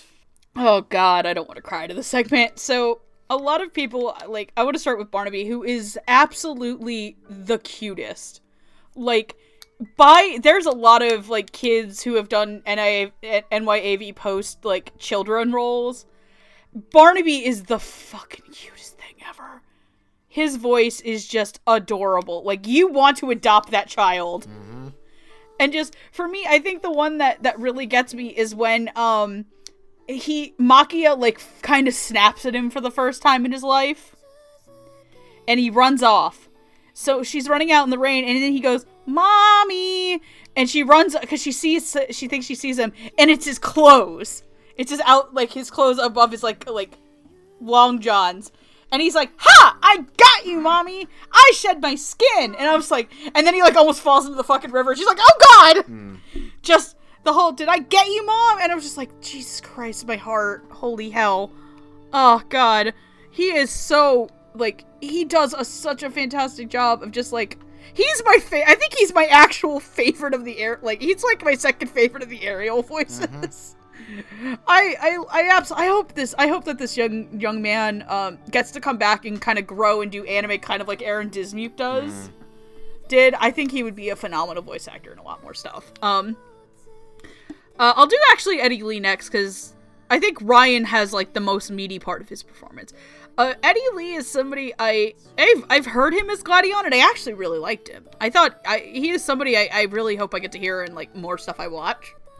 Um, he does a really great job of just being kind of this older, more maternal, and like I think he kind of realizes where he's gone wrong in his life towards Makia, and just the the, the penultimate scene for me, like as much as the stuff with Dita is really good, just it's that part where he and Makia are just finally talking it out because they're going to have to be separate again, and he's like, "Come back with us." like you got and she's he's just like i think he thinks that this is kind of like a dream but he realizes it's not. He hasn't died. He's alive. He's gonna get to go home but he wants maki to come. And just the way he yells out i like mom just like a like a dagger through me that's there's ariel's knife that he grabbed as a child just going into me um shanking me instead of shanking Krim um he is such a good thing. And then Ryan Shanahan is the best male performance in this movie. Like he is phenomenal as teenage Ariel, just having to deal with the awkward mumbling, having to deal with people uh, portraying a, a a gentleman who has to deal with people saying some pretty creepy shit about the woman who raised him. Cause he's like so one of the guys, like I think at the bar, like when you, you see them working in the minor area, goes, dude, have you ever noticed your sister has a really nice ass? And he goes, never really looked at it. And like you can tell that he's like, oh my god, can you put? It's like KaiserNeko doing the internally screaming thing. Oh, from when, TFS uh, Abridged. TFS Abridged, where it's I'll like be uh, your mommy. your mommy. Ah! like that exact moment. Like, and then when he gets absolutely shit faced and he starts yelling and and it's like you're not my mom and stuff. And I know there are some people I know who get really pissed off about that moment. And there are a lot of, and this is where I brought up the whole Ame thing from Wolf Children. Let's not spoil go too much into Wolf Children for this. But if you've ever seen Wolf Children, every I think a lot of people have the genuine consensus of that. Like Ame is kind of an asshole and never has to face retribution for what he's done. Um, Ariel does, and let's be real. Like I'm adopted, guys. Like I've I've made mention of this in other episodes. Like I am adopted, and I'm not gonna lie. I have pulled that shit on my mom before. I have pulled the "you're not my real mom" card on my mom, like in anger. That is a genuine thing that like I have done, and I was a shitty teenager. Like we do it nowadays as a joke. Like whenever I do something stupid, my mom will blame my dad and goes, "Apple doesn't fall far from the tree." My dad's exact response is, "Not from my tree." Okay. Wow. And then when I, I do the like when he does something stupid, my dad, my mom's like, "That's your dad." I'm like, "I didn't have, I don't have any of his genetics." So we do it back and forth to each other. It's like we kind of shit out each other in that way. Like But it's it's a it's a thing, but like there's a difference between like doing it funny and doing it not funny, and a lot of people don't like that. Like she's done so much for him, and that like the movie acknowledges that, guys, and I think that Ryan really gets through that with uh working off Michael Schneider as a as an actor. Obviously, they don't record at the same time. Um, but just like he knows this, he knows he's being an asshole, but he's doing it because he doesn't know what to do. Like y'all thought like I, I would imagine this is a very kind of hard hard thing to go through. And just i think ryan knocks it out of the park. And i also hope that he's in more stuff as things go on. Um i know that he's kind of like like part of me knows that they will never they will never do it. Um that they will never do it. But i would kind of hope if they ever made a silent voice to television series that he would get to come back to play asshole baby Shoya and like the Shoya that like slowly turns into like the one that we get with Robbie Daymond, but like yeah. Okay. So, and I will say this though, I'm very happy that these three gentlemen, these three people play Ariel because they also do sound like they would be the same person at different points in their life. yeah. Um, that's something that's really hard to accomplish with two actors. It's even harder to accomplish with three. I would believe that all of these are the same human being, just like I would believe um, Dita, Lang, and um, Dita and Lang and Medmel were all the same person as well. Okay. So, all right, let's get on to the to the woman, the myth, the legend, the challenger for Hana in best anime mom of all time, Makia. Makia. Makia is our titular protagonist. She is the Iorph girl who starts out at the age of 15. By the end of the movie, she's probably like in her 80s or 90s. Um, who goes from kind of alone, innocent, and naive to more understanding and accepting of the world. Uh, playing Makia is Xanthe Huynh. Xanthe Huynh you'll know as Meiko Menma Honma in Anohana, the flower we saw that day, Miuna Shiodome in A Lull in the Sea, and Mayumi Hitami in The Dragon Pilot. Yes, all three of those are roles in things that Mari Okada, Okada has worked on. I'm very impressed you pulled that off. I almost forgot that Dragon Pilot was a Mari Okada show. Yeah. Lady's been busy. She's got a busy workload. Um so Makia. Giggity. Okay. W- Look, we we were just talking about children. We are children. Who are we kidding? Um, and so is Makia. I managed to work that around. Makia is a child who is raising another baby at the age of 15. She is. Makia has never done anything wrong in her entire life, and y'all know it. Like, the worst she did in the movie was she got a bit tired from work one day and was kind of harsh to the babby boy. Wasn't even tired. She was from work. She was trying to find um find work. Yeah, which, as somebody who's been trying to find work for a couple of months, believe me, I know that feeling. But there's the thing I find really interesting about Makia is that Makia is very much the epitome of she doesn't age, she doesn't change, the years go by, and she still looks like a youthful 15 year old girl.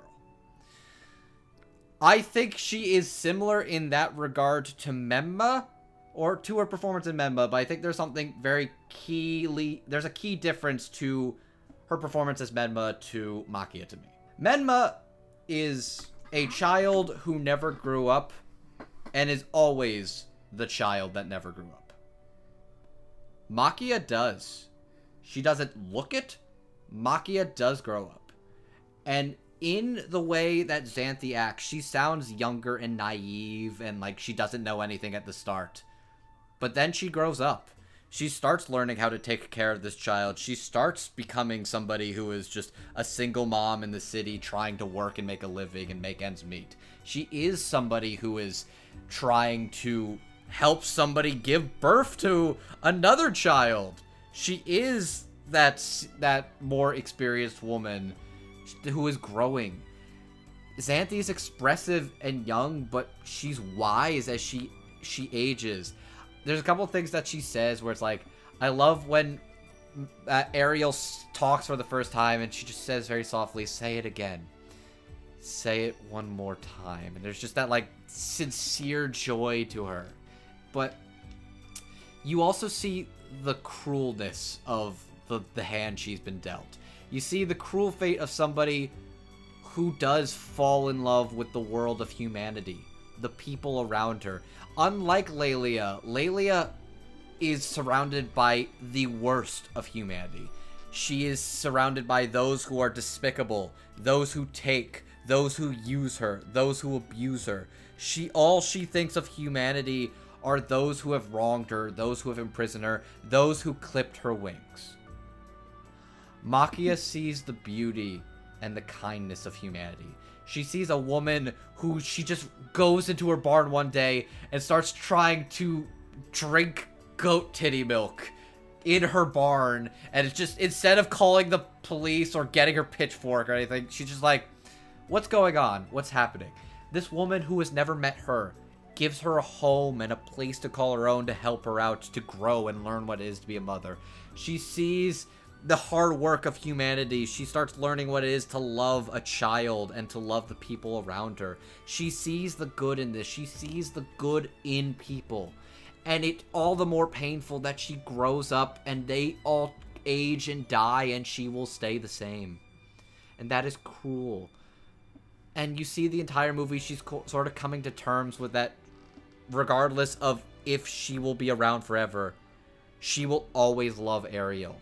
She will always be his mother. She will always be there for him and be somebody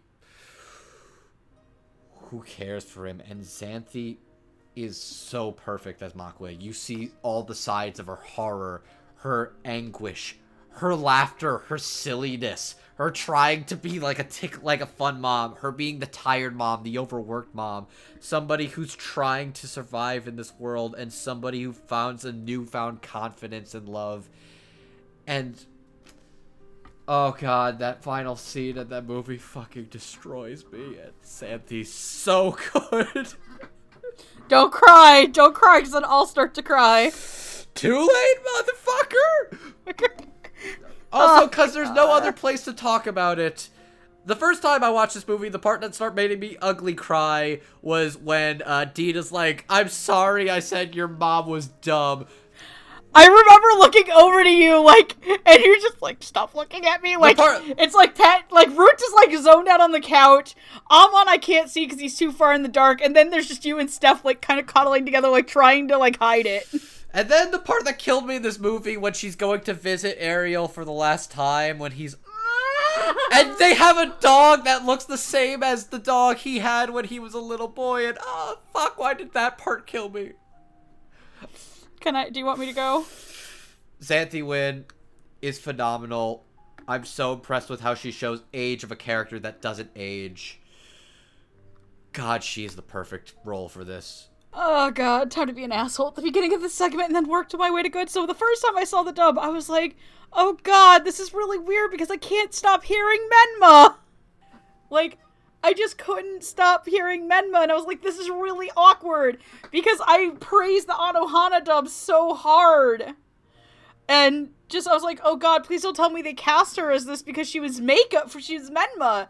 And the first time I watched it, I was like, okay, this is really good, but I just couldn't shake that. The second time I watched it, okay, yeah, you're a moron, Megan. This is phenomenal. Third time watching it, I would die for you. Like, it, it is probably one of the most hard performances you'll ever have to, to do in an anime. How do you portray a character who is aging with a body who doesn't age? Makia will always look the same. Makia isn't and this isn't like, oh, I'm playing like a deity that looks like an adult man who's like really or like this isn't like the whole like hey, I'm sorry, sorry to sorry to dunk on you, Kristen, if you watch this. This isn't like Senko-san, where it's like, hee hee, I'm really ten thousand years old, but I look like a child, so that you can have kind of creepy, creepy moments where like a dude touches my tail and it's vaguely sexual. I was also going to go for like the Fire Emblem thing of the, the dragon lollies. I like Nowi. Shut up. The Um, point still stands. I like Nowi enough. Fuck off. Um, but like, I I, I was kind of going for the more like anime version of that because like, technically, you don't ever have to make anything sexual between you and Nowi. That's a choice thing. You just have to do it to get nah. Like, I, like, there's a lot of anime things where it's like, hee hee, I'm really 10,000 years old, let's make it vaguely sexual. This is, hey, we're gonna do this, but it's going to destroy you as a human being. And you are gonna go want to hug your mom if your mom is not an abusive piece of shit. Um, like, Xanthe to me, there there are those kind of moments where she's like really funny. It's like I don't know how these work, but there's also those moments where like Lang yells at her in the bird. She's like, I don't know how to like. That's the first time I think legitimately Makia ever encountered death. Hmm. Like that she like okay, obviously she encountered death when she was breaking the fingers off, but the death of something she cared about. Yeah, you're right. That is the first time Makia ever watched something she loved die. Like that was family. Dogs are your family, people. They are. Fuck you if you disagree. Okay. Get off my get off my get out of my comments if you don't disagree that dogs are family. They're all good boys and good girls.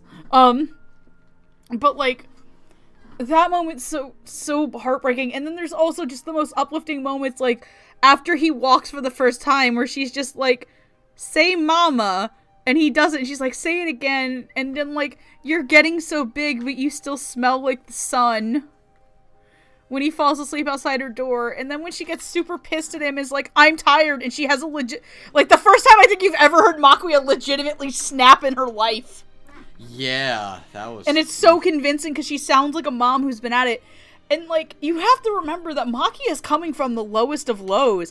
Remember after she she kind of gets stuck with this Renato, she's gonna kill herself.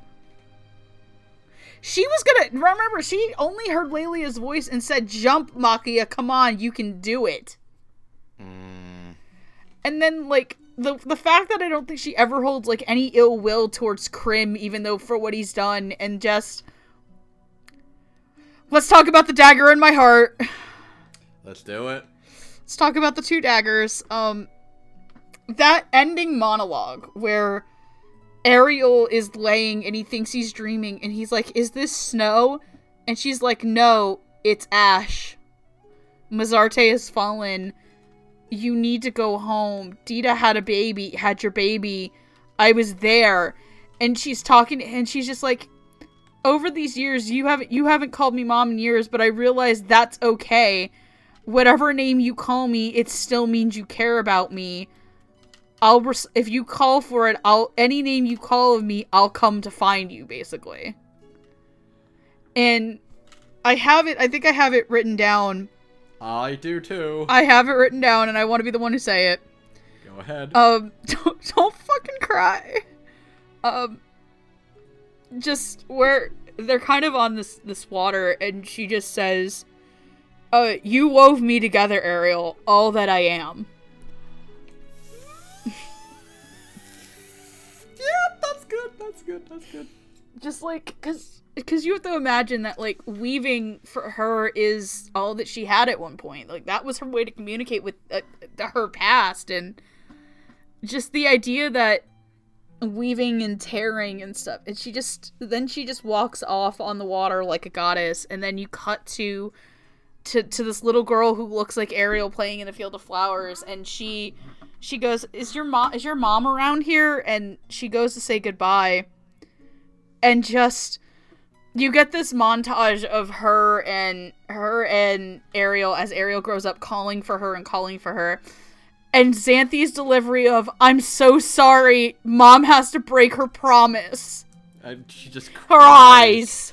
at so, So hard, hard. as the as the dandelions are hit by the wind. And and it's just like Ma- it's Xanthe's crying and this woman took her mom to see the tub.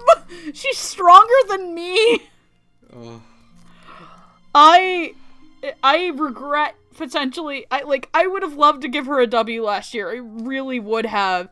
But she was against such strong competition and she was up there. Like now thinking back on it, she should have been up there. She, let's let's let's put a lesson I think that was put in this movie.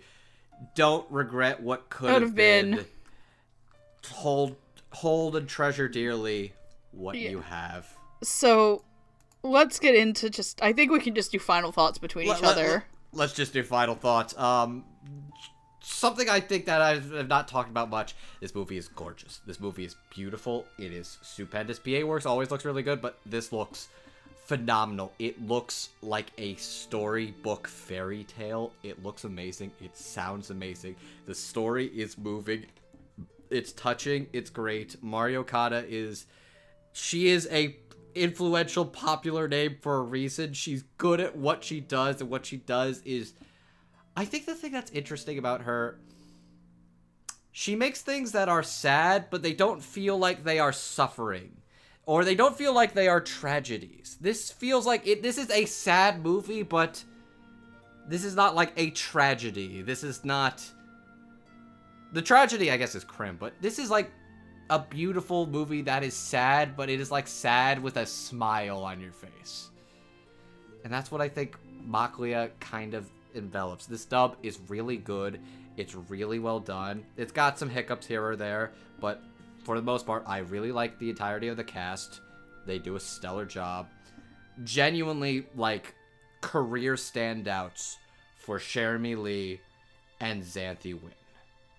Like, those are ones that will stick with them, and those are ones that I think both actresses should hold with pride. They are phenomenal. This is a gorgeous movie. It's a wonderful movie. I'm glad I'm talking about it here with you.